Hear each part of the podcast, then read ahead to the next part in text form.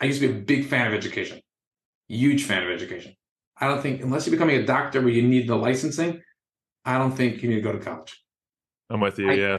I, I think high school education is over because when you need something, chat to, and it's just getting better as time goes on.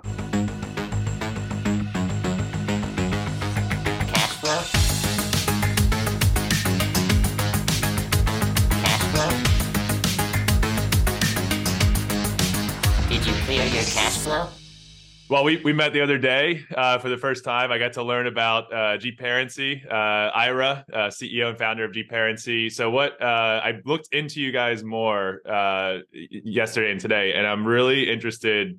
You guys have grown super fast. You started the firm in 2021. Uh, LinkedIn says you have like 150 employees or something. I saw you raised a pretty sizable seed round, and you went into the commercial real estate industry when everybody else is like freaking out in the industry. So I'd love to just like hear more about your story, like what kicked off this business, what what like what's what's your mindset in this industry, and you know you had some really interesting stuff. I loved your energy when we met the other day. So uh, let's just dive in head first from here. You got it, Brian. Thank you very much. Uh, The feelings are mutual. So, uh, to we we launched in November, end of end of twenty one. Basically, I've been I've been doing the same thing my whole life. Call myself a trusted advisor in the mortgage business and the commercial real estate space. So I was doing what they call conventional mortgage brokerage. Someone would buy a building for ten million dollars, hundred million dollars. They they need a mortgage. They need some equity potentially. They want to refinance an existing loan they had. They came to my firm. Um, I was fortunate with the help of God to build that company um, called Eastern Union from a four man shop up to a company the third most active in America and and and transactions and dollar size five billion dollars annually worth of worth of transactions. Wow. I, How many people did you have to run that? Um, it's it was a total of 100 people because it's roughly about 100 people to run. that. 100 people, $5 billion in But five billion. We're not putting out the money with a broker. So in other words, we brokered the deal. The bank have had a lot more staff to underwrite it than we have to have. So it's Ah, okay. brokering, Gotcha. right? We're not funding it, right? So that's the. So ran that business, and while I was doing that business, what the world is seeing today with ChatGPT and the world how it's moving, and you tell someone one day a car is going to like the Jetsons, you're to be able to self fly. No, no one says no way. Everything is possible. Everything's on the table right now. You know, 20 years ago, 10 years ago, people couldn't imagine like many of the things that you take for granted today. So wh- while I was in the business, I clearly saw that technology and people how adapting technology. And going through my mind, what's going to be when the next thing comes out? The question is how long it takes each thing for adaptation. So I knew the world's going to change. Now, one thing about real estate is it's permanent. They can't make more land, right? You look in your neighborhood, whatever there is in your neighborhood, it's two square miles, and that's it. It's not growing. So no one's creating new, new land. Damn Battery Park City, New York City, they put land into the water and they made more land, but there's no more land. So real estate's always there. We always have to live. We have to eat. We have to, we, we have to exist. So there's land always going to be here. The buildings are always going to be there. There's going to be a human component to it. The question is the methodology of how they get the financing, how they find which lender to go through, the process, to do things themselves. All of those things over time is going to change. The reality is what people don't realize the commercial mortgage business, 80% of people don't use a broker, never use the broker. They go straight to the bank. 20% use a broker. Is there a value, in my opinion, to a broker? 1 billion percent. But sometimes you're paying more for the services of the broker than the value they provide. So sometimes it's just not worth it. Is there a value? Yes. But there's only one structure called take it or leave it. If you want to use a broker, you pay a broker a percent of the loan amount, and that's it. So you could have a deal that you need a couple of hours of work or hundreds of hours of work. It was a $20 million deal, the fee was the same. So it sometimes justified, sometimes it didn't justify. So I was watching the world changing. Clients beating up the fees, negotiating more.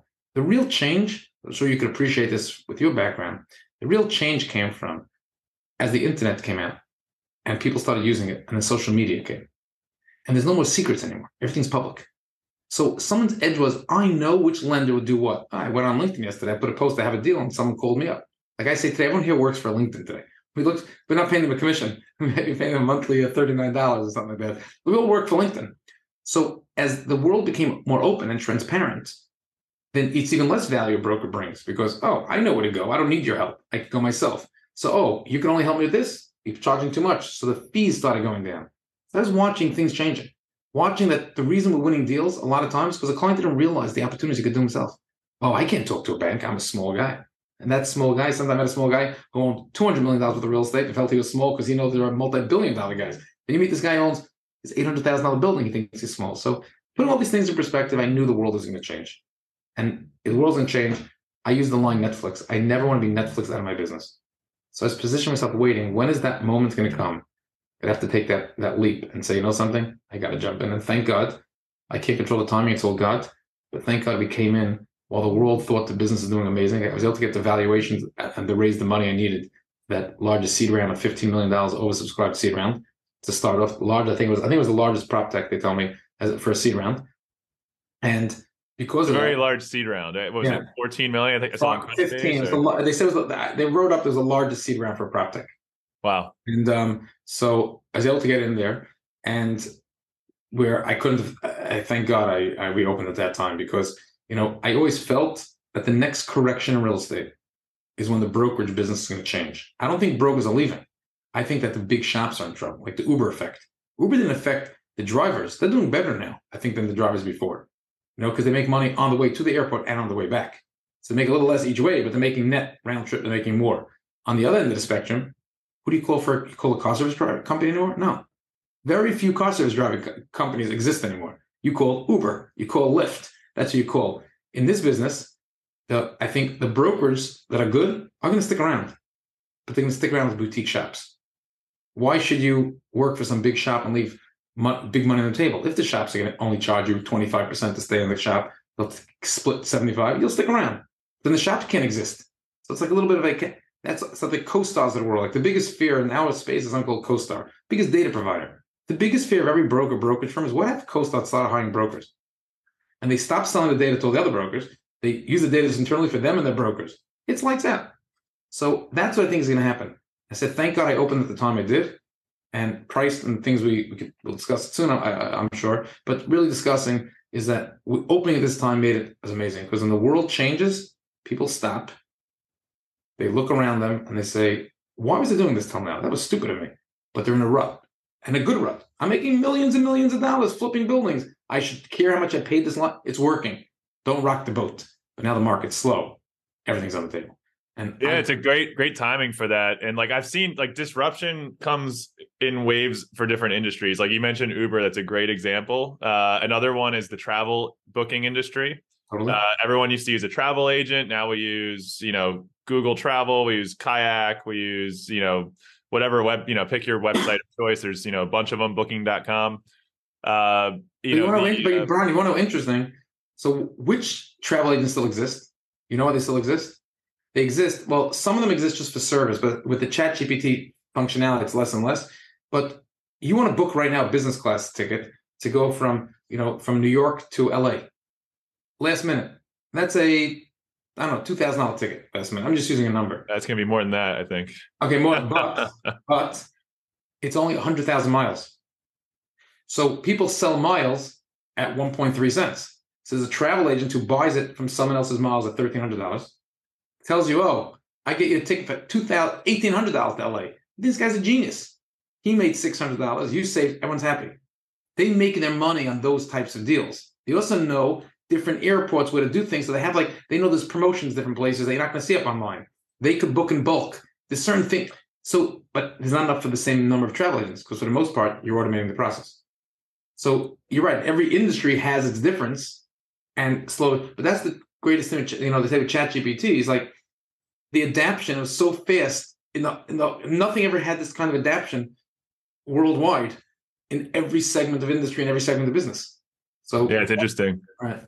But the the you know the the consumer industries like retail uh travel um even like i had uh mike uh uh, Pe- Peregrina, he's the CEO of, of Homie.com. I had him on the podcast a few like a month ago, and they're doing so like not exactly what you do, but in residential, they're basically disrupting the realtor model. So they do like they have you know non-commissioned realtors that get paid a salary. They have the title transfer agency. They have the the mortgage broker uh you know they have like the mortgage uh services. They have you know the they have like all these like relocation everything. It's all packaged. Nice super sleek consumer app product. They're bringing the cost down. So if you want to sell a house with them i think i think he said it's like $5000 flat fee for the brokerage. So you're not getting dinged like 3% if you have a million dollar house, you're not paying thirty thousand dollars to in you know broker fees to sell it.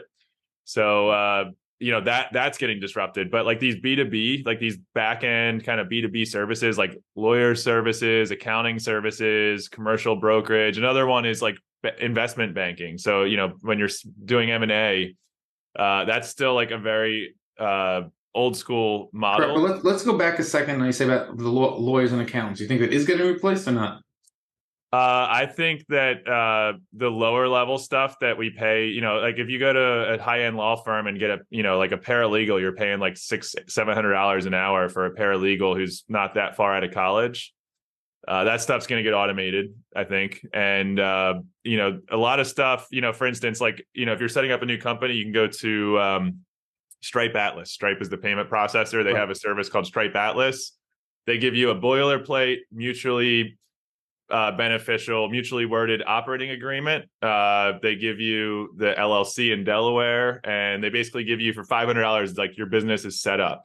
Right. You know, you so, go to a big law firm that's like five, ten grand to set up the right, business. So I so well, and you you see it more than I see it in the world. I see these types of discussions within the subset of commercial real estate finance. Where I think the world is going in that direction is that it's a matter of time before one law firm starts adapting and offering these prices. They go out and they upsell it to a thousand dollars. That move is going to change. Like there's there's a step of adaptation that's going to take place. But I think the real thing that ChatGPT is changing is that if you know when I came to commercial real estate, who was the first person to who to try things new? The younger generation. But who controls the money? The over 50, over 60. So while they're not adapting to technology, it's a waste of time. But with ChatGPT, and because of COVID forced everyone to be remote and everyone learned how to how to do things on, on their phone to transfer money. All these moves are causing, I think, that they're everyone's adapting to it. So that top attorney is now actually starting to use ChatGPT himself or herself. Well, I, I, have a friend, so I'm not going to say the firm or the name, but I have a friend who's a partner at a pretty uh, highly reputed IP law firm. They deal with like big Fortune 50 clients in a specific niche, and uh, he's in his 40s he's in his i think his mid 40s and he's starting to use uh like he's training his own models. He's been doing this for years but he's training his own models to write patents and so to now, argue patents. So now so here's here's what i think is going to happen. He was able to handle 10 patents a year 12 patents one a month. Because he's using ChatGPT, and imagine where it's going to be in six months from now, right? As, as keep it evolving, we're discussing this, you know. If he starts using it, he could do 24 but his firm now gets 120 a year. They have 10 lawyers. So uh, it's not replacing, it's going to, you know, the lawyers using ChatGPT are going to replace the lawyers not. Because the firm only needs five lawyers. They're going to pick the best five. They can probably pay those five a little bit more. So you can be five happier lawyers.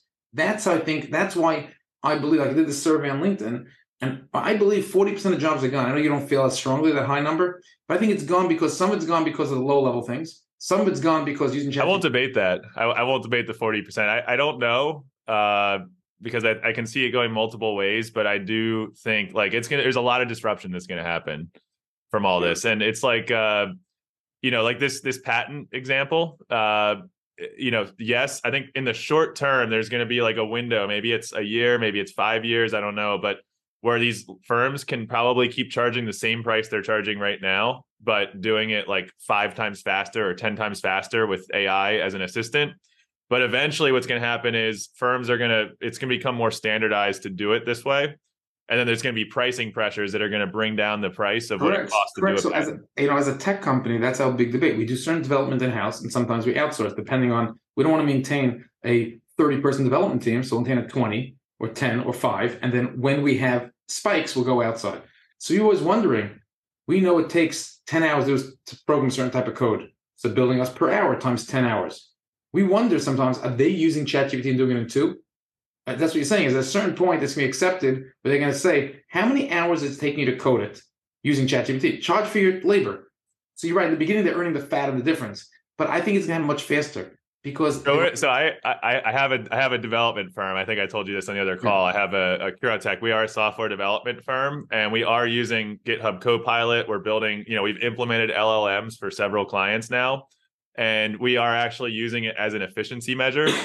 And it's we're not like trying to fluff, you know, we us personally, I'm speaking for my firm, I can't speak for the industry, but we're not trying to fluff hours and charge like what it maybe used to take us and then, you know, but do it in less time. Uh, we do work a lot of times on a time and materials model but uh, we're just getting better and faster. We're building, you know, better features faster. We're delivering for the customer faster. So you have to raise your per hour price.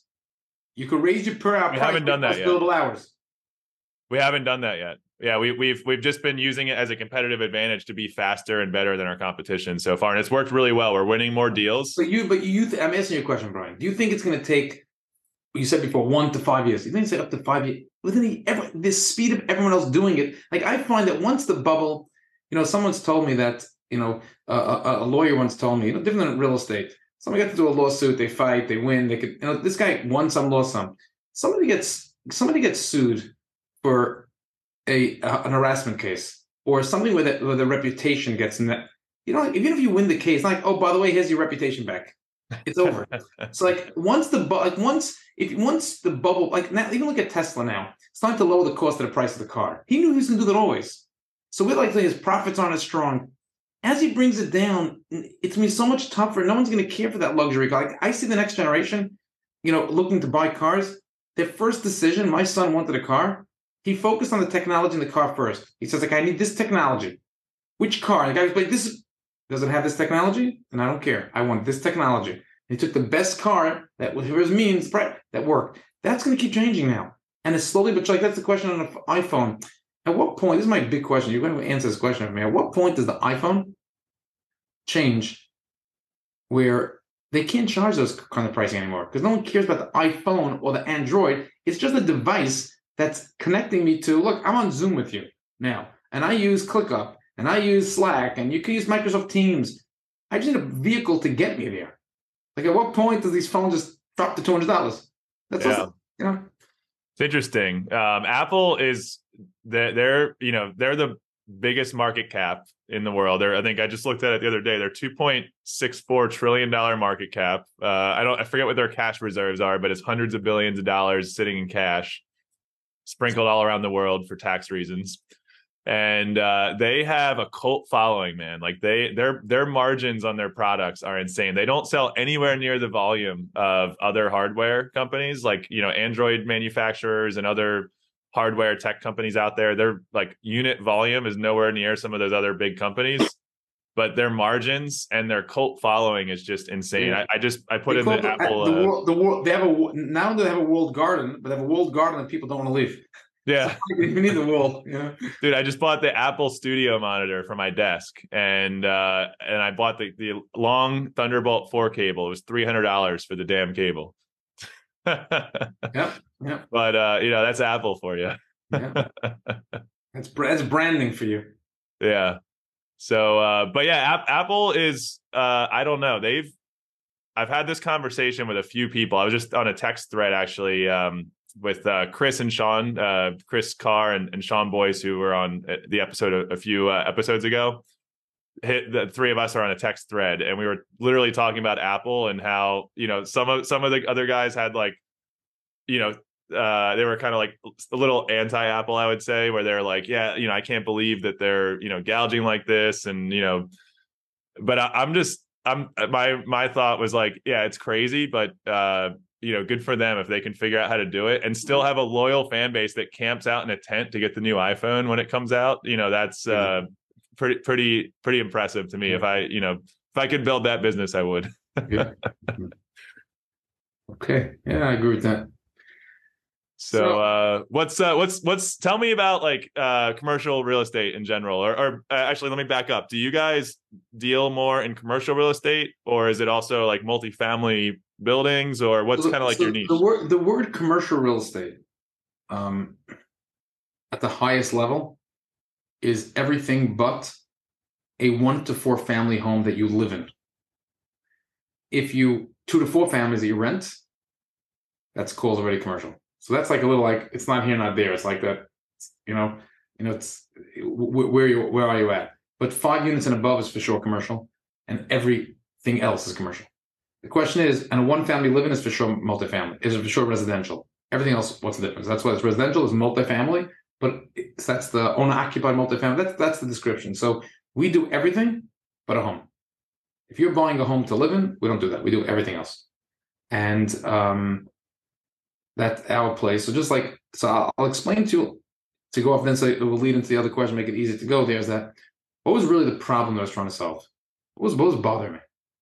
Um, you know, when I was brought up, um, as you could tell, well, only someone's watching us as an Orthodox Jew so with a yarmulke. So it's uh, when I was brought up, was brought up. The goal is, if you could want to be able to, you have to do good, and you also have to give charity, and you have to make money. You have to make money to be able to, you know, you have to live, and you have to do good. You know what you do with the money. So I always want to try to find you'll do both at the same time. Like, can I get myself a job that every day, like, imagine you work in a soup kitchen. It's a freaking amazing job. You're helping people all day, but you don't make enough money right? You go work in some have a company make big money somewhere, but it's not you don't feel fulfilled in what you're doing. You know what I mean? I mean, people do um, um, MS, MCA loans, merchant cash advance loans. They're making a killing, but they feel terrible every day. They feel like just help. They mess people up along the day, but they they made their money that way. I always wanted to be in a situation where I could do both at the same time. So when I was doing the mortgage brokerage business, for many years I was I was helping in two ends. I was helping owners who didn't have access to no banks is finding real value and is charging for the value. Everything is great. And I was also training new people. My biggest strength is I hire people from scratch and I'll train them from scratch. I'm doing things right now through our hiring throughout the web. GParency hiring, hiring salespeople, remote. I'll train them. No non-competes. Learn the business from me and go off where you want to go off if you want. And we're with that process, I felt great every day. Every minute, I felt great. One, uh, just one quick uh, side tangent on that. I have a bunch of friends in the Philly region, uh, a few that stand out in general that have started these like epic startups, or even serial entrepreneurs that have started multiple epic startups. And if you go all the way back to the beginning, the first like 10 or 20 people they hired at their first company are all entrepreneurs. They're all out building other companies. And so it's like that's why I take a lot of pride that I hired more people and trained them in real estate than anybody else. Number one. And unlike where most people train to take advantage to make the money, I, I train people that are making tens of millions and have nine figure net worths today. So that's what I take pride in. So I look at it that, hey, I was able to get this person straight out of college, teach them how to make money. They made money and made told them to make God your partner and give back charity all the time. They went on wherever they went to. And on the other end of them, helping owners grow their business. So it's like you can't get more fulfilled than that. It's three generations on all sides. But as time went on, I realized that the owners aren't getting the same value is a lot of owners are not getting help because of the structure. And it just it wasn't like feeling the same right. The world's gonna change. So what I opened up, and I realized this from an owner's perspective, this is a crazy phenomenon, phenomenon that an owner, they don't have anybody that has their back. They, they have a legal question. Yeah, lawyer will answer the question because they want to win the legal business. But they have a great lawyer to answer the question. But maybe for, the, actually when it comes to run that deal, they should go to a different law firm. That's not right. This guy answered your question. So I have to, relationship wise, go there. I have a real estate, I have a mortgage question. I said, something's off. I said, I want to build a firm, first membership based, full service commercial mortgage broker. Full service means for me a broker down to a piece of technology. You pay a membership fee, $5,000. And whatever I know, technology I have, I'll help you out again. You want me to actually do physical work for you, spend time, my team should spend time, pay for that at the market, approximate market cost. Like I tell people, you know, the crazy part of my business, but the brokerage business, you know, it's this part makes you you think Apple, at least I can understand why Apple could justify what they do. They explain why they're worth it and the risks they have to take to get there and they they they security features they have. Let me tell you my business. Brian, we're friendly now. Call me up say, do me a favor. I have a kid brother. He's buying his first building. I mentioned Philly in Philly. It's a vacant warehouse for a million bucks. He's going to buy it. He's going to fix it up, rent it out. It's a good deal. But it doesn't have any credit or anything. Can you get him a loan? You're connected with all the banks. You know, I we were the top 10 lenders, like 20 different lenders, uh, 20 different shops. I focus on my average, I focus on volume. And most big shops that we're competing with, most of the shops competing with me, that in the top 10, there's only one that did more volume than me, I think, in the top 10. Everyone else did or two. Everyone else did um, large, very large deals. They did the billion dollar deals, you know, that type of world.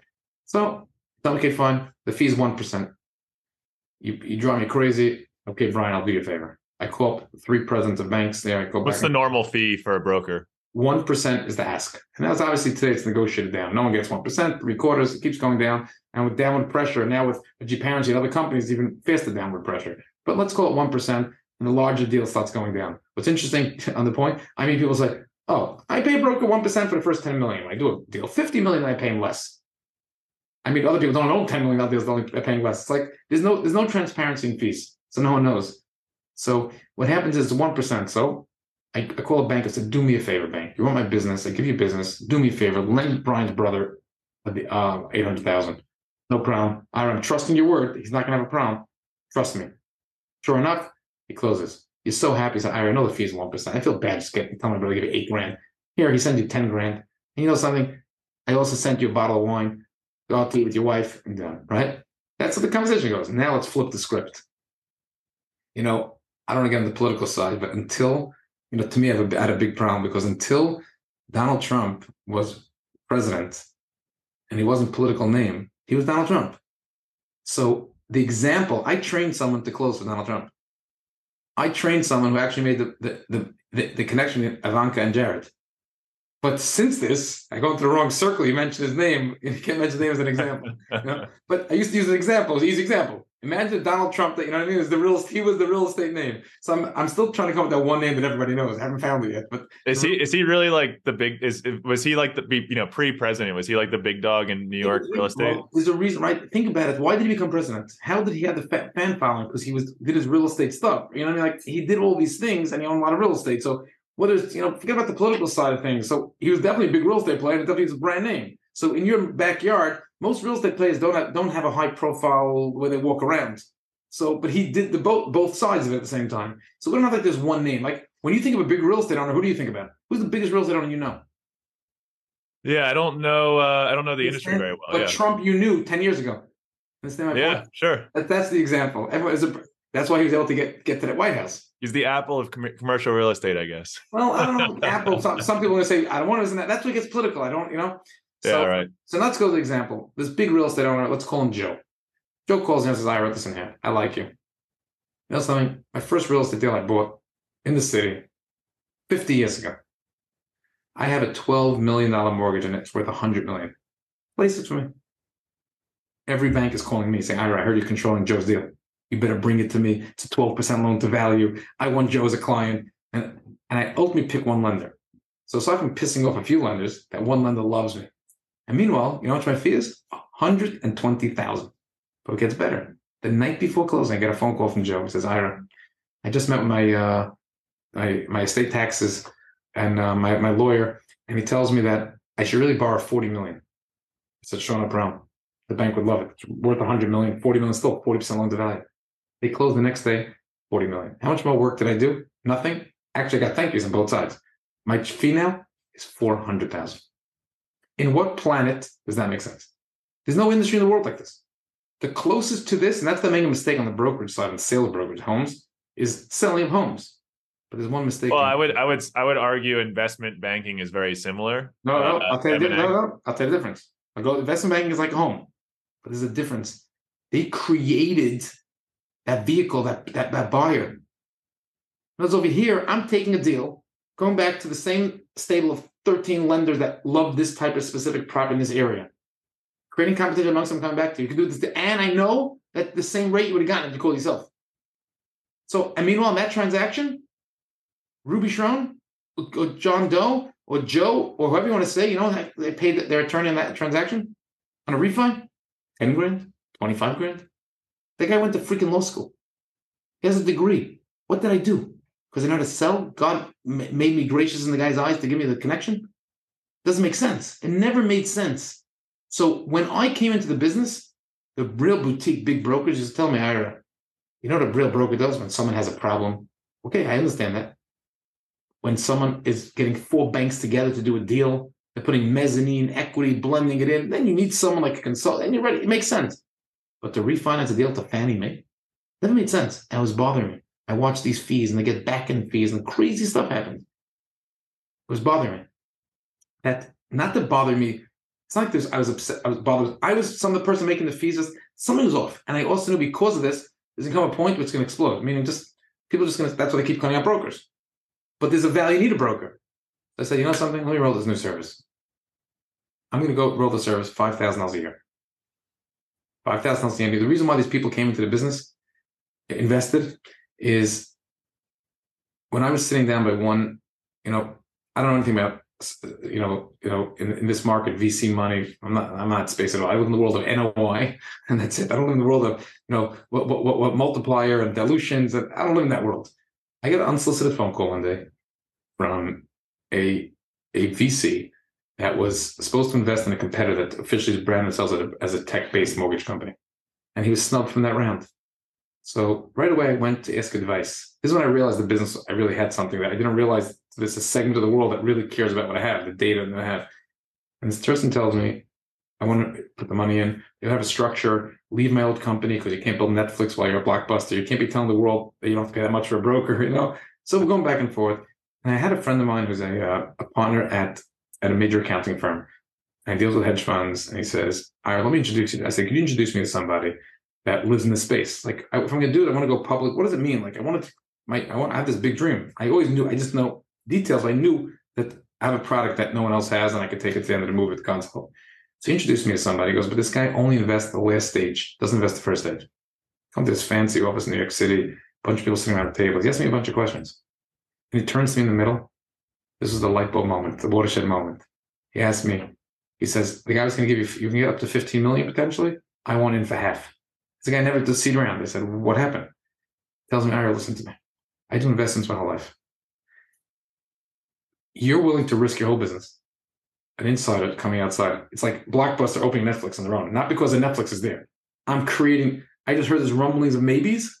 You're willing to do it. So you're an This is even more extreme than Blockbuster creating Netflix Right. In that sense. because it's not going to hurt their fees. Like you know, you, This you know, is- uh, you, you can Yeah, this is I'm educating you that you even need us, the entity? right. Number one. Number two, he says, I always believed that there's going to be a Bloomberg for commercial real estate.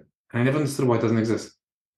Now, to some there is one company called CoStar with- at, at that time like a fifty billion dollar valuation, like a, uh, uh, and they go into they go into their home space. They're they're they dominate. Okay, he says, so you're coming in here, and I think I also think to myself, normally if I was doing an investment, they have a hundred x multiple, it's all or none. Says, where else can I have a situation here? If worse comes to worse, it doesn't go as planned. There's something we missed. Worst comes to worst, you're a discount broker. I'll get my money back. You'll write me checks to my great grandchildren, but I won't lose. I never in my life that I have it. And it's real estate, it doesn't make sense. And if you're controlling deals, there's other ancillary things that tie to it and go from there. So I basically realized the root is I said the problem is that no one has the owner's back and no one is solving for the first mile. In retail, the world, you solve for the last mile. How do you get it from the from the warehouse to the person's front door? The last mile. In real estate, it's the opposite. You wake up in the morning, Brian, you want to go into commercial real estate. What do you turn? What do you call? Oh, a friend tells me. No, GParency. You become a member, equitable access. You pay $5,000 to GParency for the next year. Whatever we know, I'm giving to you. I'll tell, I have a whole slew of membership perks. The first membership perk is I'll raise you equity for free for limited partners. I'm providing a value. People who want to invest in real estate, put on the list. When one of my clients want to raise money, I'll let you know about it and put you two together. The only company direct LP to GP. No commission, no middleman in the middle. I did a thing on LinkedIn. 85% of people would rather if they have an option to invest direct than through a platform. That makes the most sense. Go direct to the GP, number one. Number two, if you have a deal above 10 million that's going to agency or CMBS, I flip the script. I got the lender to pay my fee as a referral since my own charging. So, so as a referral fee. Every other brokerage, full service broker, humans, no technology here. 11,000 up front or a quarter point at closing. You pick your choice. Coming this which one do you recommend? I said neither. My next option, but of these two, pay 11 up front. Deals close. These deals don't die. They might die at bank A, bring it to bank B. That's the full brokerage. Next level, which I think is the most important one I think people should buy if they think they need a human's help. What is, I ask everyone, why do you use a broker? You know, the banks, they can package it. Okay.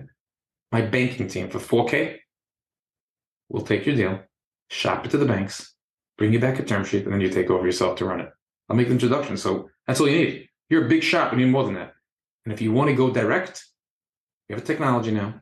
This is our proprietary technology. It doesn't exist anywhere. We have technology now that you have every bank in America that ever made a loan. Period. If they financed on a loan, at least two loans they made in America, they're on that list. And of tho- that list, there's tens of thousands. Of that list, we have the top 3,000 most active with their profiles. Plus, we do a lot of business. So you could type in multifamily Texas and filter down, tell you which bank ever lent them multifamily Texas, or which bank says they want to lend them, who the banker to call. Call them direct if you want. So my data, it's unlimited. It's part of membership. You get that unlimited. That we also have a cool feature that you could click on the bank and the United States, the map will light up which buildings they did. Oh, that's pretty cool. Right. So Yeah. that feature, as we're talking now on this spot, it's coming in. By the time you release this, it should be out already. You know. I, I love this story, man, because it's like this is exactly why I started this podcast, by the way, is to to like talk hear stories like this. You, you know, you you're in an industry where uh you you could have just followed the model and gotten fat and happy on fees. Just got, you know, like everyone else getting drunk on fees and just doing like the old thing. But you're like, this doesn't make sense to me. You know, like you're you're using first principles thinking. So you're going all the way down to like why this like does this make sense? Like you're not just following the herd because it's what's done. Like you're going all the way down to like first principle thinking and you're figuring, uh, you know, there's a way to do this 10 times better and 10 times cheaper. And, you know, I might in the short term lose money, but in the long term, I'm going to change the rules of the game. And uh, I'm I'm speaking, you know, Yeah. in- for you here, but uh, like you're you're thinking like you're going to change the rules of the game and own a much larger piece of the industry. I want to just finish one thing of, what we built, and I'll circle back, which you'll hit on. Gonna love the next piece. The piece we built is we built commercial real estate, uh, Google Maps for commercial real estate, which doesn't exist. Everyone still goes into Google Maps. So we made a deal with Google Maps. We got into the incubator program with Google, and we built Google Maps. The way you use it, overlaid by you could tap on any property in the country. It will tell you uh, it's commercial property, ownership information, and and and public data. 35 million records. Just tap it. You'll see the lot size, everything there. Number one. Wow, Number two, that's live now. the the- yeah the, the Google Maps part, the tapping on it again is by the time this is uh, uh, what's it called? It's live. I'll, I'm going to put a link on this. We'll put a link to give it out. Now you can log in. It's 21 days free. E- email me a link so we can put it in the show notes. I will, I. But I'm saying, but the right, gparency. if you go to gparency.com now, it's 21 days. Try it for 21 days. But the map, 35 million public records, 1 million sale comps and finance comps, and um, and then we have 50,000 listings. The universe of commercial listings, about according to CoStar, is about 200,000. But we don't have it for the purpose. of, Oh, I need a new listing to buy. You could filter it. You you you could filter it. Have this camera that moves in and out automatically. We got to like play with this a little. bit. so technology doesn't realize, you know, it follows you around. You know? So, but and the other piece is we don't have we have the fifty thousand listings. You could sort by it. My goal is not to be a listing site, but I'm integrating Waze technology. I get my updates from brokers calling me because I publicize for free. We have a team that goes out and checks it. Plus, as people use the site, this information is wrong. We'll give you more membership credits if you tell me that a new listing was listed, the price change. So our information is not controlled by the brokers. On behalf, I'm GParency, GP General Partner, Transparency. So the goal is it tells you who the broker is. Is that the name? General Yeah. partner? Transparency? GP and transparency. That's where the name comes from. Ah, Oh, cool. Transparency. So I can tell you everything about the business. So the beauty of this of this thing is that now you can see who the who the movers and shakers. The goal is not you go to Google Maps, type in address. Oh, building down the block is for sale. Who's the broker? Let me call him. Oh, which banks are active here? I'll tell you which banks are active here. It will tell you there's a calculator coming out, an acquisition calculator. Is, is about to be rolled out. We have currently the rates. All this is in the five thousand. And when you want my services, you can pay a la carte for those services.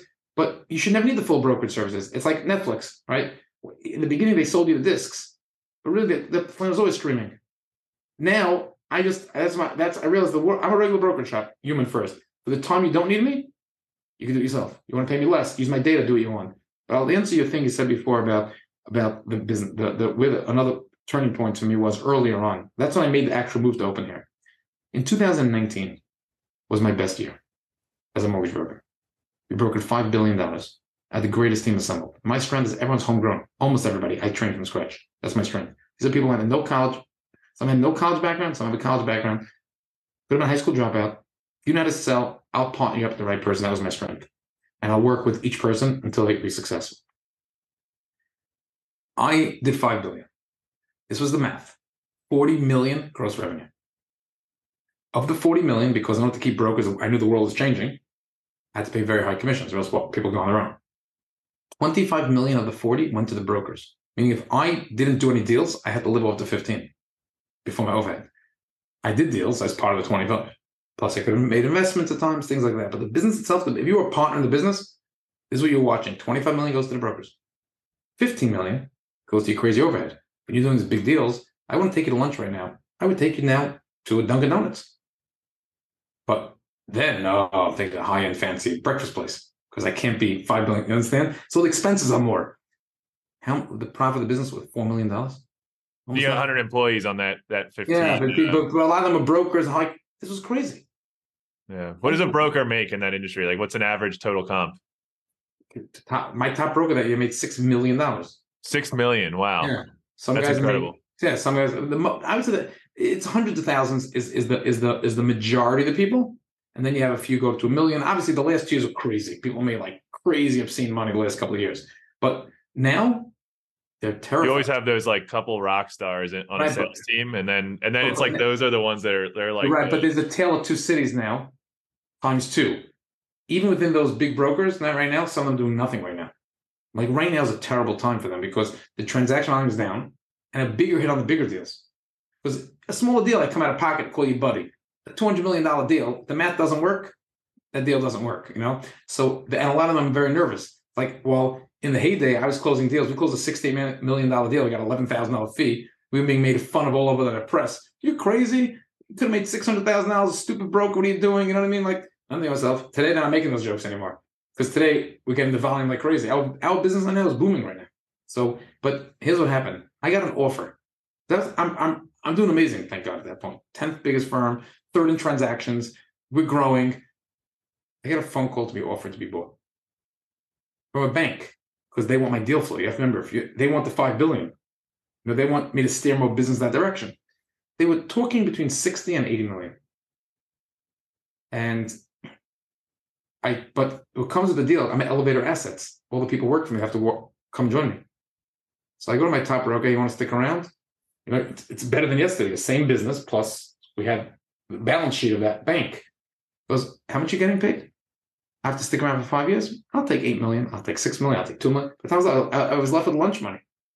That was my problem. One number one. Number two, and I realized you're not even worth what you're making. Like you, they know it also, but like, you're selling based on this worth, so it's all together and the same thing together. It's honest, but it's. And I was also thinking, if I want to retire, I want to give the business up to my son, my daughter. If you don't like my son or daughter, you don't care that you like me. You're not using them. So there's Yeah. no they give over. you're you're held captive to your to your top sales performers. So let me tell you what I did at that moment. That was my final moment that I'm making a decision. I don't, it's like a, it's like every investment. Would you lose money for three years to make it back up in five? Of course, everyone would. I said, "This is it." Like one year, I changed my commission structure. A couple years earlier, I went from fifty percent to seventy-five. Of course, no brokers were complaining that day, but my production went through the roof because the brokers knew that we had for life. At fifty percent, they might one day leave. When I made this decision, I realized it's crazy. I said to myself, I closed deals and worked on deals for eight thousand unique clients. And people say, how do you come up with your pricing? You know, I took 40 million divided by 8,000. Five. Eight is uh, $5,000. And I said, can I actually be profitable? Can I make a run at 5,000? I know no one else could be more efficient than I can be. I'm using technology, using different things behind the scenes. I said, if I got a 40 million those days, I built a marketplace and 40 million in revenue, 8,000 clients and banks all attached to each other. You're getting a 30x valuation. I say, you know something? And I could take the 40 million, hire the greatest in each part of the country to help clients. My whole staff, I could do mortgages for free. My cost max would be 20 million. And I said, let's say I didn't get the whole the half. That's why I, that, that's why I realized when I'm going to open the business, I'm going to steer my and slowly but surely I started steering my Eastern Union in that direction to have two uh, two different brands, and then this came along and I went through. But you look at the money that to me wasn't. It's like feels like you risked all the money. Hey, there's a cliff coming. When my top brokers left in like 2020, beginning of COVID, I told them I'm making a few shifts in pricing and things. They left, thought I was nuts. The, the smartest guy told me on the way out, he goes, I know you're right.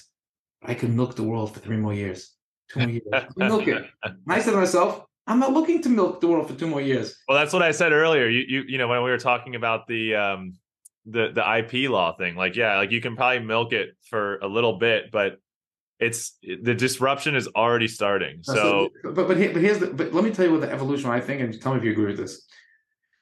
The lawyer in the big firm, when you first heard there's another firm charging 500, and you never played with ChatGPT. It's not possible you're getting the same thing I gave you 500. And it's true. He's always honestly taking from his client money, knowing he's delivering a good product, and you're getting scammed somewhere else. But then there's a point where he actually checked out himself and he matched it. He asked ChatGPT to write it for himself from a client, and he did it. And not only was it roughly the same, but he took ideas in the ChatGPT one and he put into his. That moment, I think he became dishonorable. Because at that moment, and he if he didn't tell him on ChatGPT could do cheaper, but if he didn't tell someone, you think you're getting the same value over there, impossible. That moment. And that's why I think it's moving faster. Because there's a lawyer, there's whistleblowers, right?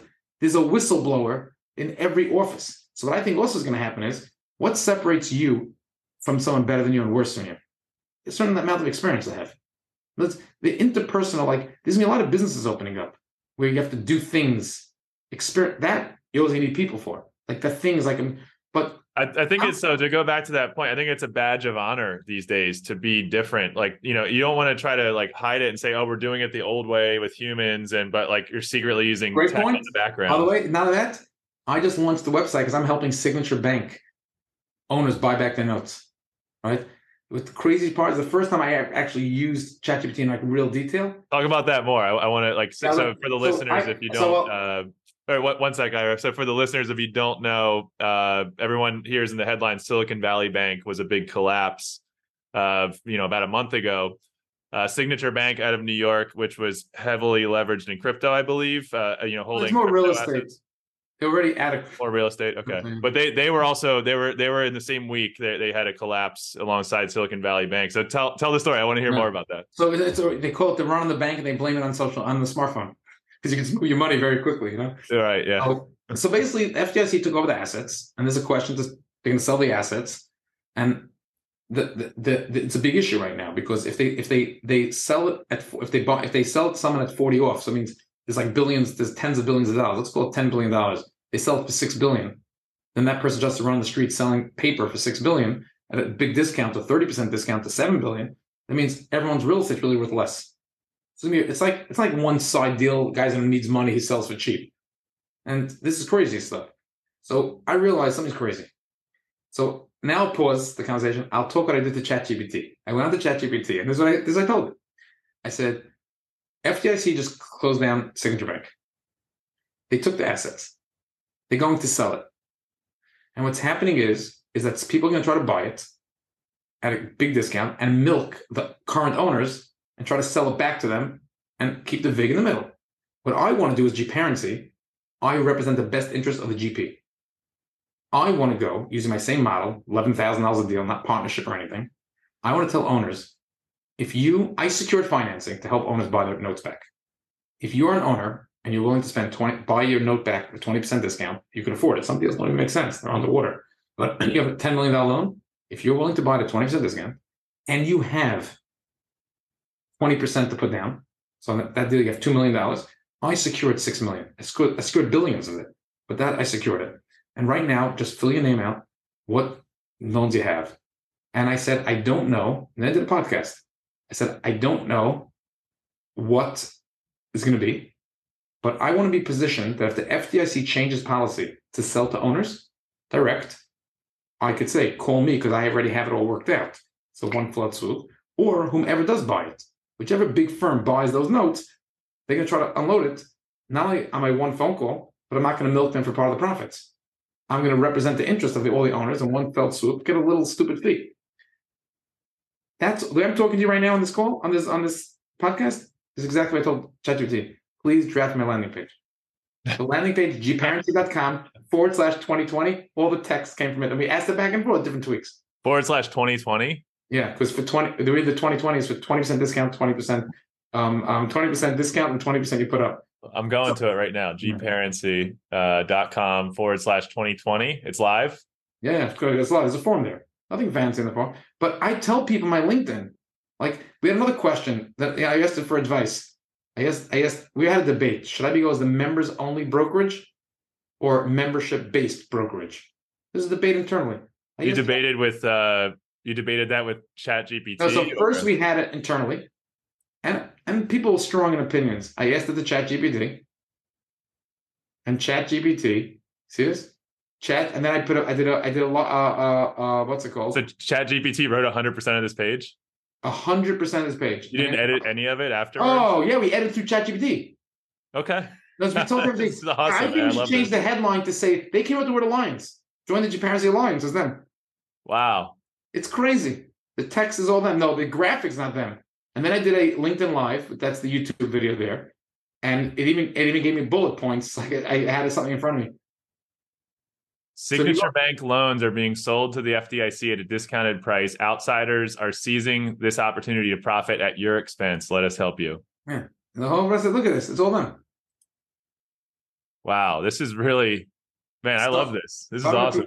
If you go to my LinkedIn, and I, a couple of days ago, I put up, I asked this question to ChatGPT with my head of marketing, and it wrote back a reason you should go membership based.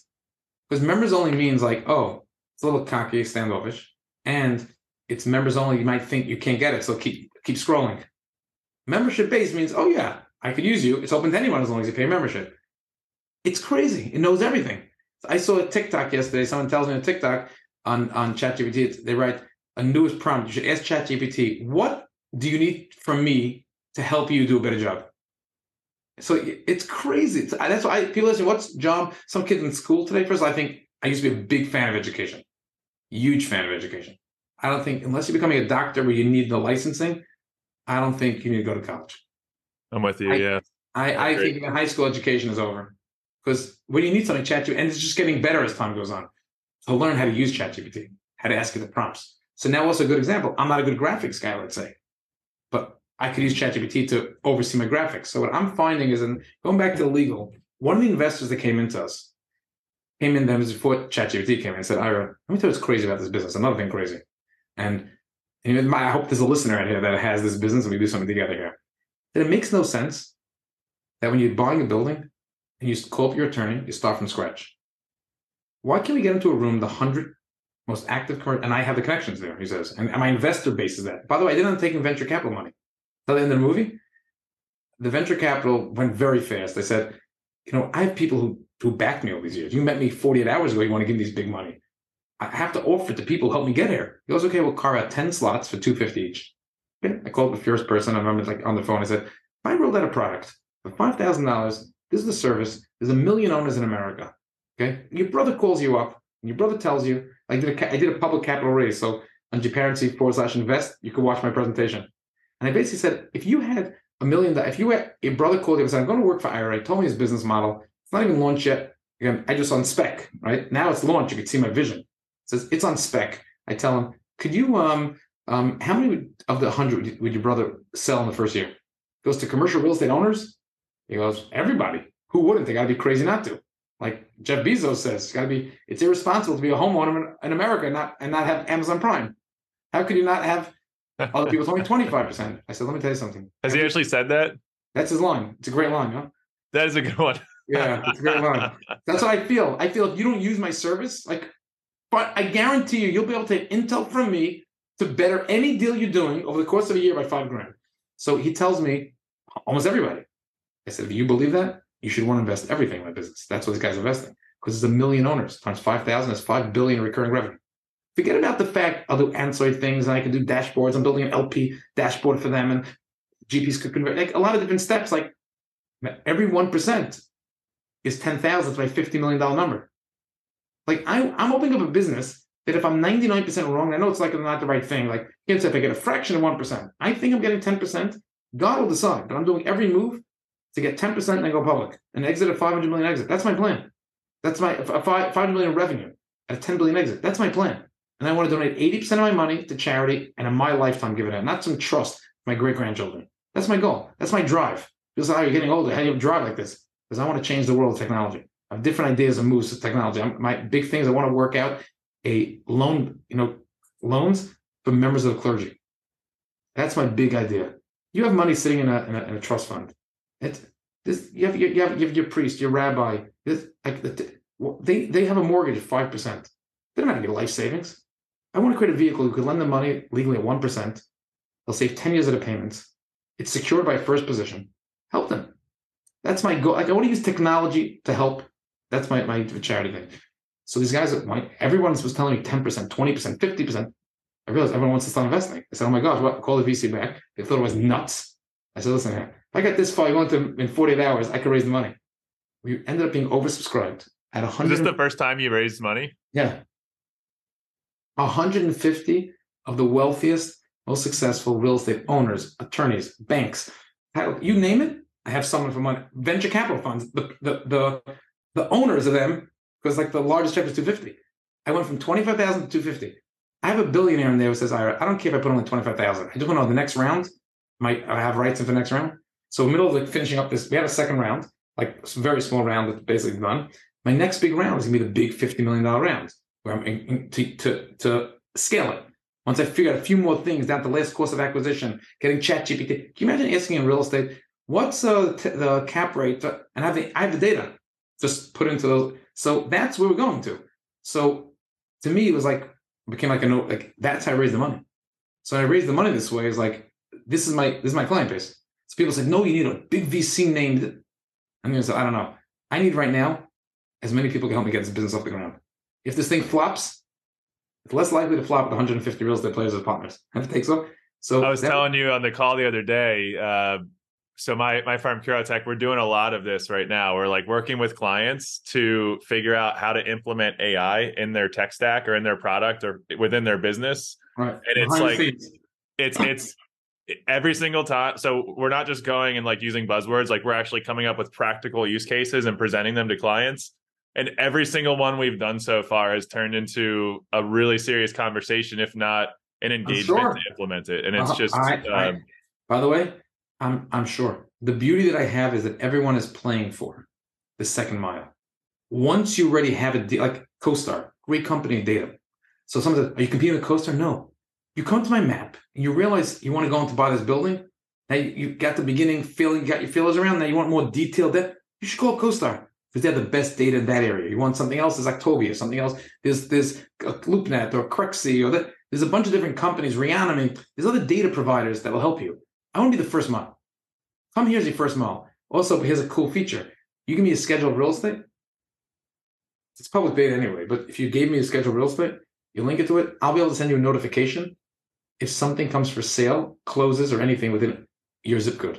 So you're driving home, you get a notification from your parents, say, hey, by the way, building down the box went for sale. No one knows it because most of the other sites you go in there to search. They're not they're not storing your data because you want to get like LoopNet, right? LoopNet's the big one. Yeah, LoopNet. It's owned by CoStar. Just okay. Okay. So LoopNet's owned by CoStar. So you go to LoopNet, the big listing company. But it, like you go on the website and the, the like just the digital experience to me is like very 2006 because they're they have no competition. They they sue all the competitors. My People listen, oh, you're not nervous about getting sued. You know what I did not to get sued by these guys? They go after the pictures. I'm Google Maps. You right. decide the only data I have on a property is who the broker is and the price. Everything else is public data. Oh man, so they have one of those vulture law teams. I don't want to make a comment. Oh, Google loop Google CoStar litigation, and it's crazy. That's this, that's their, their their their play. So over here, people are sick of them. So there are companies out there that actually stood up to them like a, a, a, a leasing company, crowdsourced. And my goal is all these places together. So the one the uniqueness is I'm working for the owner. These other companies work for themselves. They charge data and they, whatever they charge. Since I'm, I'm helping you, I'm doing don't forget I'm doing your mortgage for you, right? I have you scheduled real estate, and if I'm already doing your mortgage, we're going to log in see your whole real estate portfolio. I'm building a dashboard now. It's starting to build it right now. It's to be for free for limited partners, right? Limited partners have eight investments, 20 investments, 200 investments. Where's this? Where do they keep track of their investments? Nowhere. I'm giving them a dashboard. And they go to keep track. They can plug in as they got returns, give them great reporting. Why is it that? What's the value to everyone here? Because it's in the GP's interest. Because if I have a database of 100,000 LPs on the database, you want to raise money? I know 2,600 of them might be interested in your deal. That's really cool. So is that going to be like you know how Zillow has like the the Zestimate or whatever it's called, where they estimate how much the property is worth currently, even though it's not like for sale, so you don't the, know. The answer is yes and no because let me tell you one thing. Why there's a lot of reasons why people thought they could they could know Zillow and then go into commercial real estate. For you, for a, let's go for a bank. For a bank to lend Brian money, they only need two pieces of information to lend you money. How much do you make? And what's your credit score? Then on the building, what's the appraisal? Now, in a neighborhood, what's appraisal based on? There's a neighborhood price, comps in the neighborhood. There's not that much mo- can make a difference. Not commercial real estate. The same exact building, if it has one tenant in it, that's a Fortune 500 com- com- company, or one tenant that's a mom and pop company. If it has five tenants, if the leases roll in two years, there's so many moving parts Mm, that make so like the yeah. cash flow engine of, of the Right, building that's, is more That's why real estate, when it went institutional, it, it came up with one word. What is the NOI, net operating income? And there's an accepted practice of how you underwrite a deal. And based on that number, you apply cap rate. So that's pretty generic. This area cap rates are 6%. But figuring out the NOI is the issue. How do you get to the NOI issue? So this is where everyone's trying to tackle, but they don't have data. So there's no one shop. You think about these big real estate companies, don't work on thousands and thousands of deals right? I believe the number one shop in America closed commercial, 3,600 deal. I think number one is probably Marcus and Millichap. And number two, 3600 deals in a year that's it. Five, that's it. But by the way, and that's it. See, commercial real estate is so that's big. that's like a that's a pretty decent size number but like for the largest shop in the That's my country point. that seems small know, yeah That's my point. Because it's so fragmented commercial real estate. Because it, it boils down to you asked me a question. But is what about uh what what about like uh what, what's the big one? Uh it's like the four letters, they have the green logo. What am I thinking of? Um they do like tenant uh tenant negotiations or that could, be, something. that could be leasing.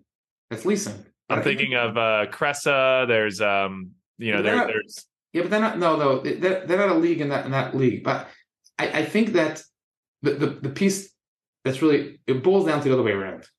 How much money do you think, in your mind, someone that's making how much money is rich and should start enjoying life? If they make how much a year, what's that number? how much how much money is rich? Yeah, it's Uh, like if they're making that a year, they should start enjoying life. What's that number? And like they they should retire for life Not keep retire. No, no, that they shouldn't have to try to grow. Like someone's goal is to make how much money a year. Oh, I Someone- see what you're saying. So like Rudy, wh- if you at what be- point should you just be happy and just chill kind of thing? And you could Um, have to control your day. You work your Depends on where you live. I mean, I think like if you live in Manhattan, it I don't might care. be. What number? Go the high number. What's the number? Uh, yeah, I mean, if you're in Manhattan or like San Francisco, I mean, it could easily be like 500, 750,000. Now listen to me. Ready for this? This is where the industry is fragmented. Someone to make a million dollars as a mortgage broker, okay, if he has to split the deals with the house, he has to do two hundred million dollars worth of deals, get paid a point, is two million, and he gets half, he gets a million bucks. One deal. 200 million one deal, or 10, 20 million dollar deals, or however you want to break it up. Okay. Now, someone who's that good probably also has has clients that are buying all the time. He has great investment opportunities. He invests with his clients. There's also tax benefits how he does it with his clients that way. So most people don't want to be this big and understand that's the issue. So most people at that point, like I'm making a million dollars. I'm investing 300,000 of it back into real estate, the greatest deals, because I know the clients that did the financing and I got a better preferred than I also invest in the deals. That's why there's no big monster shop, because as it grows that big, why should be part of the shop? I think the Marcus and Millichaps are having a tough time this next market because why am I sticking around? Because I could use LinkedIn. I could sign up to GParency, sign up to CoStar. So CoStar charges a fortune for the data. But the CoStar charges for one seat, depending who you are, one seat could be, if you're a brokers, be like $15,000 a year. Wow. I think their cheapest product. I saw you're, you're going to crush this industry. You're, I, I can already tell that you're going to No, gonna listen, totally I- I can tell this whole thing people- I tell all the investors, I don't know if it's going to happen or not. I can tell you one thing. If it doesn't happen, it's going to be for one reason. God decided. You're not going to be able to point to any one thing I did and say I should have done it like that. Because I'm rooting for you. I, I, I think, I think, uh, I, I think you're onto something here. Really. No, it's easier to have this conversation a little bit now when we see this market. Like in January, we brought in 33 deals to work on. In February, of 60, then 90. We're at five a day. We stopped for Passover, like the whole market shut and back up. Thank God I put like a post on LinkedIn yesterday to tell everyone who was all depressed. I said, I track early indication when people send new submissions. It's up. So that means the machine's turned back on. What, what percentage is like office buildings versus like multi-unit residential? just think, just just think about it. Look out, look outside. Look in your neighborhood, right? Half of all deals are multifamily, probably in the country, just in general. So everything's the same, right? And office buildings, and also, you know, so it's also that's what I'm saying is that in the real estate space, there's a whole company that's making money now, millions just doing workouts. So it's very fragmented. I want to be come to me first, and I'll tell you where to go. That's my whole plan. So my goal is, can I get? A, I just can't like, know, it's like I tell people I never. It's you talk about the, the Netflix story, right? And you watch the um, um, Facebook story. They never believed in building a $10 billion, $100 billion business. They were like at one point willing to sell out. They never had a, the, the scary part is that I believe, and so far I haven't shown any sign logically that this can't be a 10 to a hundred billion dollar exit. But then I said, no, no, no, no one ever did that before, so it can't be. But like, mm, why not? Like the whole thing is like crazy. So it's like it's like a little scary for me. Everything I walk through this thing. I don't doubt you. I I, I think that's No, but, uh, but, but someone possibly- what do you do if CoStar offers you tomorrow morning a billion dollars? You selling? I have no idea. I don't know. that- I, I've never tempted. Five hundred million.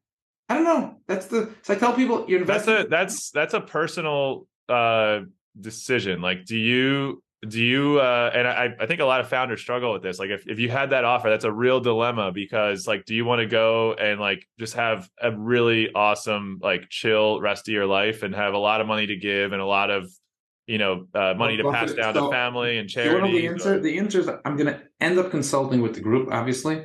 But I told most people, in my mind, I think I could get to for sure that 40 million in gross revenue, right? The 8,000 people. If they would offer me tomorrow morning money at what I'd be worth at 40 million gross revenue, I'd be hard pressed. Then that basically the things I, I'm confident based on my history I could do. Why not sell out to them today? Don't forget, I do other things with the money when I make it also. It's my, my world didn't end, right? Maybe they, want me to stay with them on. But if they're going to tell me, let's say at 40, they can say, no, we'll buy you at, as if your revenue was 20 million. Then in my mind, I'd, I'd be very hard pressed to argue. I would. And by the way, even if someone could, I mean, you're you're you're on the you're on the path though to uh to really reshape one of the largest industries in the world. Uh, I don't know if it's it's probably you know top ten. I'd say largest industries in the world. Yeah, for sure. Uh, you're on the path to reshape that and rewrite the rules. So it's like you know it's a certain kind of person, like somebody you know a Jeff But it's Bezos. not, but it's not, but it's not really, I, I say it's not really rewriting the rules. It's just because if someone's going to want that boutique top broker, they're still going to use them for those deals sometimes. But for the run of the mill deal, that about the 80% that don't use brokers, I can help them. The 20% that use brokers that paper pushers, those are gone. But the yeah, rest, but like back to the travel agents. I mean, yeah, for sure. Travel agents used to be the standard for booking because it was so complicated to book, but now it's so easy. And travel agents are the exception. It's for people, for, it's for wealthy people who don't want to have to deal with like calling the airline or dealing with like say the difference. itinerary. changes from broker to human. I'm switching it. You don't need a broker as an exception. A human is going to be the norm. That so you, you'll pay the human by the time. I tell people now four thousand on this phone call sounds so cheap, right? But soon it's gonna be expensive. I say, all right, come on. You're calling 25 banks to charge me four freaking thousand dollars. What the hell is you guy doing? That's what's gonna happen. The others, I think that's. But again, my dad, my background is my dad was the most famous Orthodox Jew in the world. Any Orthodox Jew listening to this podcast knew my dad. He he passed away six years ago. He opened the company ArtScroll. It translated all the Jewish books into English. There's any Orthodox Jew, anyone in the world knows him. He revolutionized that. That was my thing. Like Can you uh can you say his name so we can put the link in the show notes? Meir, M E I R Zlotowitz, same last name. And the name of the company is called ArtScroll. So someone needs to get a Talmud translated to English, a Bible, all these things. It's all the prayer books and the Orthodox worldwide. There's no one ever heard of this company, eh, period, all over the world. So it's all about the revolutions. My dad taught me, and that when you build a company, he said two things on the product side. He gave a lot of advice in other areas, but in the product side, he said, try to build a product that there's no part of the product you could do better. There's nothing that I'm delivering to the street today. My co-founder is is um is Ben Schweitzer. He was a he was a Freddie Mac ran product. My my partner is a Brar Koichi, was is uh from the from the Marine Corps and um and and KeyBank. He's a CTO. There's no thing that we know we can make this product better above the hood, under the hood, use case, everything that we're not doing. Number one. Number two, what's the cheapest you could deliver it for and still be profitable and provide that service? The price point we have is that. So tomorrow morning, someone says, "Oh, tomorrow morning this guy's going to compete with you." No problem. First, I want a few people to compete because my goal is ten percent market share. There's ninety percent out there. But even if not, it's the type for five thousand. The barrier of entry is nothing for real estate player. Think about it. He's paying CoStar fifteen thousand a year. You could afford to pay me and CoStar and Netflix and Hulu and Amazon Prime for these types of pricing. So that's where the play really is of where this business go to. We plan to build like the App Store. If I'm the first mile, if the owner's using me as a dashboard, he's going to call and say, Ira, I need my property management numbers. Got to get an API from all the management softwares and link it in. How many video cameras have Well, you said something earlier about like the charging four thousand dollars and calling twenty five banks.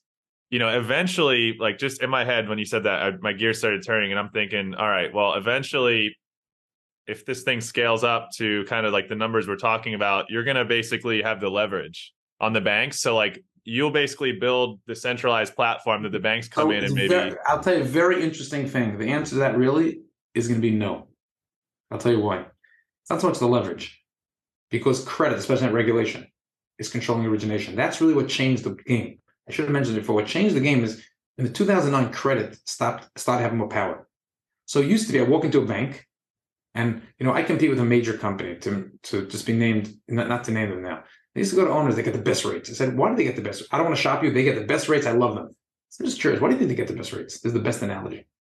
Do you know how you get the best rates? Because you do so much business, right? So they walk into the banker, let's say Brian, you're the banker, and say, Hey Brian, I have what's your rates today? Five percent? A big stack here. But have these four little deals over here. I need four percent on this one, no prepay on this one, this fa- favor, no prepayment penalty here. I go to 90% leverage on this one.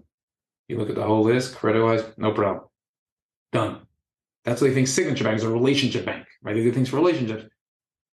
So you're right. I said, but Mr. Big Client, you know what you, you know which deals on the four, which on the big pile? You're on the big pile. You got the bait for the four. You know what's on the four? The four deals competing against GParency. Because he has to he has competition. So he has to get something better than the market. So that was that's the world. So the, the the credit departments now are in control. This is my rates. I don't care if you bring me this big pile. These four deals I'm not doing. Take them all back. There's no pressure for credit. There's a whole different dynamic. I think banks are going to merge. I think that what Apple just did rolled out a, a four and a quarter savings account. Like if Apple talk about the walled garden, if Apple tomorrow came out to, to you and said, "Hey, there's no FDIC insurance by me. You leave your money by me, pay four percent interest and one percent back on Apple products, but no FDIC." You trust Apple more than you trust the U.S. government. They could take every, they could sweep every bank account in the whole country. Anyone under the age of 25 for sure. So the world is going to change. How we go to banks, how we use banks, what's going to happen. So that that dynamic also you have to take into account. My dad was ahead of the curve in technology. He was by he was by trade as an artist, and people used to send by fax machine. He had a fax machine, but the other people didn't have. So it didn't really help. There's you know, two sides to the to the market. So when I watch the world changing, like so you talk about the 25 to it's like I, I want to go back to your AI statement before important, which I realized. And again, I'm watching great things happening in the marketplace, changing. And every segment is slowly accepting technology. There's no like one putting it together. Like when that we said before, went off a tangent, but the, the lawyer create all the lawyer docs together. So I'll put the lawyers together, come up with one loan docs that they all purchase agreements that they all agree to. This is the standard language we should use. And we have to negotiate a carve out for a reserve, this is the language we use. So it should start with this is the template, and these are the hundred modifications. So you start with a, deal, you your secretary starts the document, then you hire an attorney. Just do the, any modifications at this point on. Don't start 100 hours before you get to a low. Start at zero hours or five hours to get to a low, and then you start. Where's the AI in underwriting? Every bank, this is what I'm trying to play for. This is why I was debating I bring it up. I was you know something, if I'm transparent, let's be freaking transparent. So let's put it out there. Every single owner has a method of how they underwrite the deal. Assumptions. When I buy this neighborhood, I use this cap rate. I always assume a 5% vacancy. when you say every owner, you mean every bank? Every Uh, owner, no, no, no. Every GP, every buyer of real estate. Okay, yeah. Has, has an assumption of how they underwrite a deal. I always put, them, I don't care if the vacancy is zero vacancy. I put 5%. I put a management fee of this. I put a minimum of this. Every lender underwrites deals the same way also. They have, a, they have the minimum underwriting on every single line item what they do. So across the board, everybody has information. What makes a good mortgage broker? What makes a good mortgage broker? In his area banks he knows, he looks at a deal and says, I know that the best proceeds are coming from bank number one. Because he just knows how they underwrite a deal. He just knows it intuitively. He also knows a good real estate broker. This building is perfect for Brian because I know the way Brian looks at real estate, he's perfect for this. Part of the perfect is an intuitive intuitiveness. Okay. And you can't teach that intuitiveness to somebody. ChatGPT is not going to get that intuitiveness. However, my model that I'm building, and I'm storing the data, we're the only firm out of all these firms I've ever mentioned do more business than us, essentially the banking department. All the deals get set up and processed to the banking department. So therefore, we are starting now and on my map. It shows on my map which banks do you want to go to. We'll give you a list of the banks, who the banks to talk to. But the next thing we're doing is we're getting from the banks. We're going to store, they, they give it to us. We're going to store by each bank their underwriting profile, each property type. We're going to have each buyer their underwriting profile.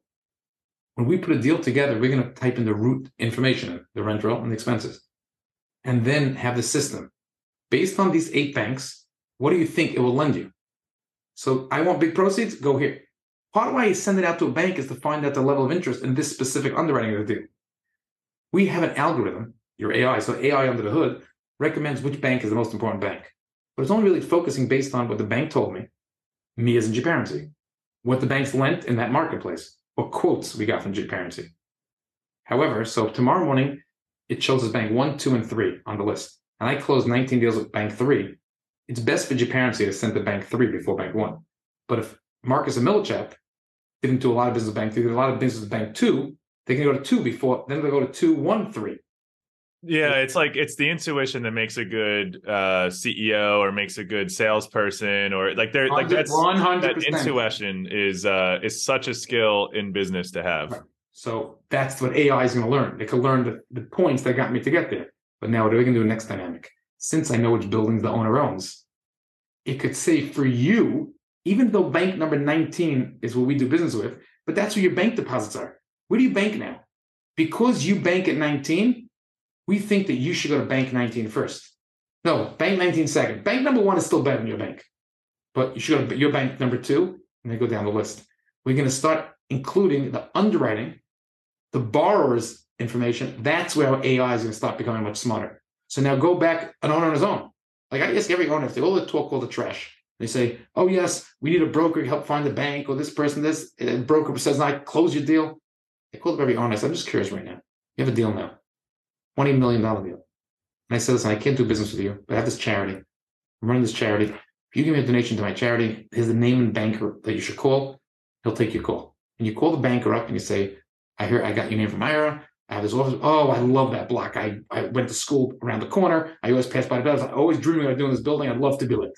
And then you start stuttering, but I don't know how to put the package together. My broker, eh, don't worry. Send me whatever raw documents you have. My secretary will put it together. I'll underwrite it. So when you hang up the phone, you're calling your mortgage broker next? Because hell no. I said, you don't realize that that bank was waiting for your call. They would love to deal with you directly. People just don't know. So I was sitting in a business where it's going to balloon's going to pop one day, right? When Signature Bank is going out now, every mortgage broker in New York is extremely nervous now because they were able to leverage the relationship power of Signature and also create competition on certain types of deals. They just lost a big player. That's a, and I, I was watching this going to happen. It's going to speed up. So now I'm sitting there. I'm a membership. Even works to the benefit. Someone's in trouble now. Calls me up as a broker. He's competing against other people. I don't think the deal's going to close. One in a million chance. I'm not going to spend six months in it because I only get paid if I close. I tell the client, I'm sorry, I can't help you. I could help you, but it's not worth my time. Like I can't make money. At GParency, you could say, you charge eleven thousand for full brokerage services? No problem. Then I'll do the work. Doesn't make a difference. I'm, you're not paying for execution, you're paying for time. So the dynamic change. You have a small building. I called me up with a deal for a million dollars. I said, you shouldn't be using me. A million dollars at one percent is, is ten thousand. Why would you pay me eleven up front? Like, what are you doing? Because I big firms that have the connections you have wouldn't work on my deal. I want the best rate possible for a million dollars. They're not mo- they can even to some someone who started yesterday here. Play with these numbers for this guy, and if you get a fee at ten thousand dollars, you make it. You're going to work it just like every other deal. My guy doesn't care what size the loan is. We talked about a twenty six million dollar deal yesterday. Just as easily could have been a uh, five hundred thousand dollar deal. Really, uh, it's really impressive what you're doing, uh, and I, I think uh, I, I, think I think we're gonna have to have you back because I, I want to dive more into the uh, you know like this AI and ML use case in the, in your industry. I think there's like so much, you know, like the the media is attacking you know the sexy chat interface. They're attacking kind of like the consumer applications, and that's what's getting talked about. But the real disruption I think we'll see in the second wave of AI is going to be in these B2B and these business these industries that aren't you know like commercial real estate isn't something that's going to make headlines right now with uh you know AI ML disruption so like I, I am really excited to see on the front lines what's happening with it Me- me. That- that- like I said, and that's the time when we, when I have to go for the next raise. As you know, the cost to make this happen right. Yeah a few million dollars. This is where you have to like put it in there and really go crazy. That, yeah it's going to be by the way, yeah, a lot So that that becomes the big debate. Someone asked me, all right, without the AI, you, this is if you want to like my, what's going through my mind. Without the AI, right? I'm growing. and I keep growing. Do I want to give away 20% of my company, 30% of my company, build AI? But I'd rather own 70% of the way we're going because I'm not dying out. That becomes also the next level. It's a it's a tough call. I know where you're going with this because all right, so you know, it seems like you're in the lead right now. Uh, do you want to close that gap and just get so far ahead of anybody else that nobody's going to catch up with you? No, like but I think Uber? no, but, but it's, it's different. I'm not. I'm not Uber. Uber, you're going into one car, either Uber or Lyft. No problem. Let someone also catch up. I'll provide enough value always to maybe five thousand. It's not who you are. So that's my question. But I'd rather get the five. That's the dilemma we're having. And obviously, I certain owners like Ira, you're going for 10 billion exit, you go for it. That's your shop at 10 billion. Your other way might stop at seven or five. When But if, got- if you get far enough ahead, though, you'll be all right. So maybe someone else will come up and charge the same price. But if you have more tools, more features, more more uh, customer service, like if you're just so far ahead, like if it's if your service is ten times better and nobody else can compete because you're so far ahead of them on features and services, and you know, like it, the experience working with GParency is so good because you're so far ahead of everybody else, and everybody's like discounting to charge. They're trying to like match you on price, but they're just not comparing in what they deliver. Uh, that's like the gap I'm talking about. Like if you open this giant gap between you and the next competitor, that's that's why in tech like people raise because they want to create that gap where they're Yeah, just I mean, so far I ahead and- like I said, I'm going to follow what the playbook says because I'll end with this thing. You know, I- I'm coming out. I'm going to be coming out with a, a book and a podcast along the lines called "Bowling for Billions. There you go. I love I love the name. Where, where did the name come from? The name. The first time I'm mentioning it here now. We just I finalized the name. Is that as an Orthodox Jew, I was brought up that we do it in our part and God takes care of the rest. So you have to do you have to put the inputs and God takes care of the outputs. So I teach people how to social bowl. You go bowling with a bunch of buddies tomorrow and you bowl less than 100, it's embarrassing. But how do I teach you how to bowl less than 100? How do you get 100? So here's, the, here's, here's how to do it. If you go to the, next time you go to the bowling, most people aim for the pins. It's a mistake. How the hell would you, without not doubt, hold a ball from 9 to 12 pounds, throw 60 feet, and hit where you want to hit? It's not possible. But if you notice the next time you look down on the, on the floor, about two feet out is dots. Another foot out is arrows. You have one job get it between the middle dots and the middle arrow. If you do that, and that's easy, it's only two feet out. If you can go for one foot straight, statistical odds are you'll end up with an eight to a 10 in every single throw. So I tell people, what's bowling for billions? In life, you got to do what you got to do. You got to do this is the job you got to do, and God takes care of the rest. So bowling for billions. You do the bowling part of it, the bowling analogy, you do it. If you're supposed to make the billions, God will decide the billions go.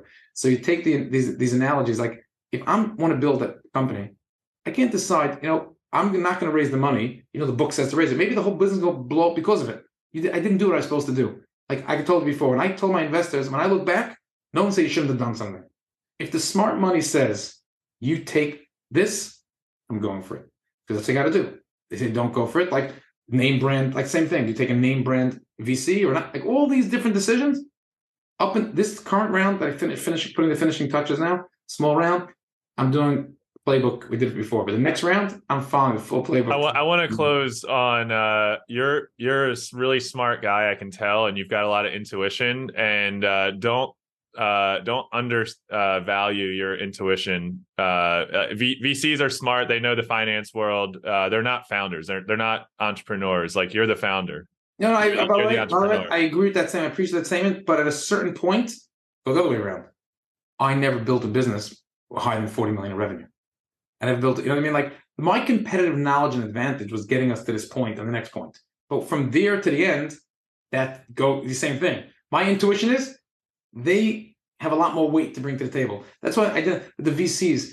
Who's going to help me get my first five clients? No VC. Right. But a banker, an attorney, an owner, he'll tell me his buddy, he'll send his buddy over himself, use me. You know what I mean? So that's, but I agree with you. That was the, it- it- to go with your line when I went to advice to a, a banker who put money in, says, all right, let me tell you the mistake that I made. And I want to make sure you have your word, you're not going to make it. You're starting out, so you think, oh my gosh, this someone knows things better than. Like your intuition thing. While you're starting out, you know everything. You know better. Like you don't need, you have enough real estate. My co-founder, my partner, my staff, I have people there. Says I at one point, to, he says to be named, raised $100 million. And I took money in from a brand name. I was so enamored to be able to tell people the next day, you know who just invested with me? That I overlook a lot of things. I, that could have taken me out during COVID. Thank God I lucked out. again. Don't hire the suit. Don't hire the empty suit. If the person actually matches without their resume and they happen to have a resume, that's icing on the cake. But you go for the people that could actually get you from point A to point B, not because someone tells you, they say, trust me, I know how to get it. They can't logically explain it to you, don't go for it. And I Yeah. appreciate that's the same sentiment of advice you give me. It's, it's, it's great advice, Brian. Let's get you back on here uh, in a few months or something. I listen. I look forward, Brian. But let's make sure we continue talking over the next few months. I don't like, oh, who's Brian? Who Ira? What? What's your name? You know, that's it. I hope For sure, man. value- I hope this is a value to the audience. That's why I come out there if I could pay it forward my experiences. And like I actually give out um, my cell number. You put a link, so I'll put the link to GParency, but someone wants to reach me.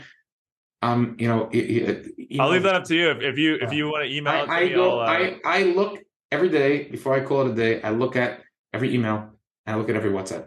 Uh, I barely answer the phone. I live on like I have conversations in voice notes on, on WhatsApp. So my cell is 917-597-2197. I only have one cell, so it's not like that's my that's my Google Voice number. That's my number. My email address is Ira Z. Ira Ira Ira Z. My last name Ira Z at GParency and uh, LinkedIn. But within before I go to sleep, I have at least glanced at all my messages, and I try to respond the best I can to everyone. My strength is delegation.